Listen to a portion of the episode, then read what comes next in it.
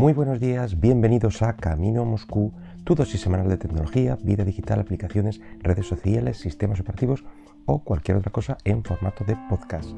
Este es el programa número 152 del miércoles 7 de octubre del 2020. Y lo primero de todo, pues quiero disculparme un poco por mi voz, y es que llevo mm, acarreando un constipado desde el fin de semana que me ha atacado directamente a la garganta, así que, eh, bueno, pues no es eh, mi mejor momento. Y yo no soy como Phoebe de Friends, yo sé que la voz con flema, pues eh, cuando estás constipado no es más sexy, simplemente es una voz congestionada. Esta referencia pues solo la habréis entendido si, si, habéis visto Friends, evidentemente, que a estas alturas es raro no haberlo visto por lo menos una vez. Eh, pero bueno, si ese es el caso, o si, ese es vuestro caso, no sé qué estáis haciendo con vuestra vida, la verdad, y corriendo a vuestro proveedor de video streaming más cercano y hacéis una maratón de, esta serie que, bueno, yo os espero aquí, no os preocupéis. En fin, vamos a ver si puedo grabar sin demasiados cortes, toses ni, nada. Eh, porque hoy quiero hablaros de la filtración del sucesor del Amazfit VIP.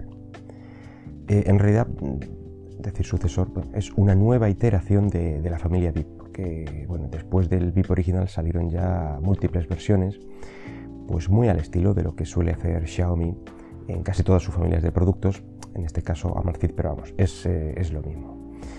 Eh, y bueno, van añadiendo y quitando cosas a, estas iteraciones según quieran equipararse al resto de, de wearables de, moda de ese año o bien abaratar el producto final.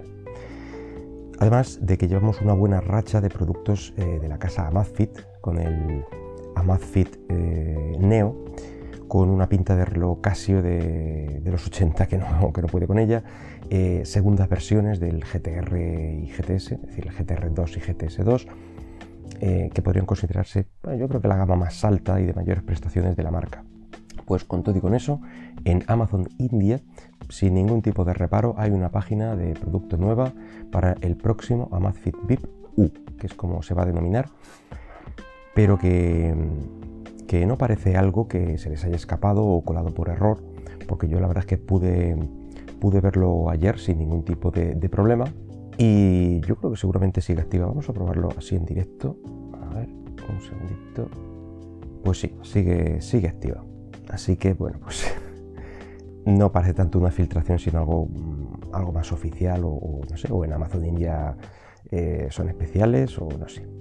El caso es que esta, esta página incluye un botón para ser notificado cuando ya salga a la venta y, bueno, y todas y cada una eh, de las características de este smartwatch eh, están descritas en una serie de imágenes Así que pues nada de un escaso tweet, nada de una imagen borrosa y de fondo. Aquí ya se sabe todo, mm, básicamente todo, excepto el precio, la fecha de salida y en qué mercados eh, estaría disponible. Algo bueno, esto último con tiendas como AliExpress, por ejemplo, pues no importa demasiado. El aspecto a primera vista pues es bastante similar a modelos anteriores, pantalla cuadrada con, con solo un botón en el lateral, y un cristal mm, curvado en los bordes para darle este un aspecto continuista. Es decir, si ya habéis visto el VIP, este es muy parecido. Eh, volvemos a tener eh, un panel LCD TFT, a diferencia del panel transflexivo que, a mí tanto me gusta del, del, VIP original y que bueno, permite ver la, eh, la pantalla, me refiero a, la versión anterior, la transflexivo, permite ver la pantalla en situaciones de extrema luz mucho mejor que cualquier panel LCD. Eso sí, luego pues la iluminación es, es peor, eh, en situaciones de poca luz la, tiene que verse con, con, otro tipo de historias que yo creo que ahí sí pierde un poco. Yo creo que, supongo que tendrá sus puntos negativos eh, cuando no se usa en más modelos.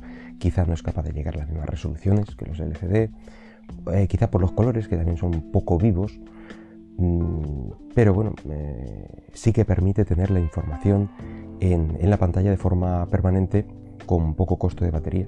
En fin, eh, se va a poner a la venta en tres colores, o eso parece en el anuncio, negro, verde y rosa, y estos últimos en, bueno, la verdad es que unos todos bastante aceptables, un rosa pastel muy clarito y un verde bastante decente, yo soy un poco enemigo de los verdes, suelen hacer los chillones y este es bastante, bastante comedido, queda bien. Eh, promete una resistencia al agua de hasta 50 metros de profundidad. Eh, tiene cuatro esferas integradas, eh, watch face, vamos, a través de, la aplicación, la habitual, podrás cambiar dos de ellas por una selección de más de 40 de estas esferas online. Y además en las dos esferas integradas en las que no puedes cambiar podrás elegir qué elementos quieres ver en la pantalla de una forma modular o sea que es bastante configurable en ese sentido. Su peso será de 31 gramos con la correa de silicona incluida y bueno, evidentemente han incluido un buen puñado de, deportes o modos de deporte, como denominan, eh, diferentes. Un montón de modos de baile, mm, bicicleta creo que vi dos o tres tipos, varias artes marciales, eh, deportes de pelota, bueno, pues un montón también, natación en piscina y en aguas abiertas, ahora que resistente al agua, pues es lógico. Eh, yoga, pilates, en fin, así hasta, hasta 60 de estos modos deportivos. Y en cuanto a la monitorización de la salud, pues eh, sin mucha sorpresa. Eh, este año no eres nadie si no tienes tu medidor de niveles de oxígeno en sangre, ya que todo sensor que, incluya el Apple Watch de, de ese año, pues hay que incluirlo como sea. Vuelve a traer la monitorización de sueño que vimos en modelos anteriores, con, la monitorización de ciclos de sueño REM que necesita a su vez del medidor de frecuencia cardíaca para funcionar adecuadamente. Y bueno, ahora este medidor de frecuencia cardíaca promete estar activo 24/7, por lo que es capaz de dar avisos de frecuencia elevada, irregularidades que detecte, etc. En fin, bueno. No, ponía nada en el anuncio de electrocardiograma, que es el, eh, EGC que, tanto también se puso de moda en otros modelos eh, años anteriores, pues yo creo que este, al no ponerlo mm, así en primer plano, creo que es algo de lo que se cae para, abaratar. Eh, también tiene un medidor de estrés e incluso un entrenador de respiración para regular tus niveles de estrés en caso de ser necesario. Y además dispone de un tracker para controlar el ciclo menstrual con sus alertas, etc. Bueno, y ahora viene para lo que para mí eh, es un punto débil, pero no respecto a la competencia, sino con anteriores versiones. Y es que dispone de tan solo 9 días de batería, que si lo comparas con, con el día y poco del Apple Watch, pues bueno, pues sí, está bien. Pero si los comparas con los 20 muchos, 30 y algo de días que puede durar el modelo original de VIP, pues eh, a mí se me hace poco incluso modelos mm, entre medias, digamos, creo que llegaban a los 15 días o una cosa así. En fin, este se ha quedado un poco corto de, duración. Eh, bueno, seguimos teniendo los mensajes de notificaciones de, las aplicaciones en pantalla, eh, que como digo siempre, para mí esto es de lo más importante y útil en este tipo de dispositivos.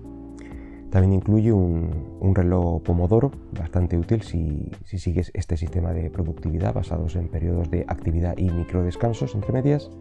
Es capaz de controlar la música que, reproduce tu móvil a través del reloj y también es capaz de controlar la cámara del móvil de forma remota. Bueno, un disparador remoto me parece, me parece útil. También dispone de una función para encontrar el móvil desde el reloj eh, y bueno, entre otras funciones típicas como la cuenta atrás, eh, cronómetro, información del tiempo o bueno, incluso dar la hora. No, se les escapa nada. Y bueno, el resto de características técnicas eh, como la versión de Bluetooth, el tipo de conexión con el cargador, si necesitáis estos, todos estos pequeños detalles, bueno, pues podéis consultarlas en la página que os comentaba de Amazon, que a ver si me acuerdo de incluirla en los comentarios del podcast. Y bueno, nada más por hoy. Espero que el podcast haya sido de tu agrado eh, yo no he muerto de toses ni, nada, así que si lo deseas puedes dejarme algún comentario por Twitter en arroba camino moscú. Hasta luego.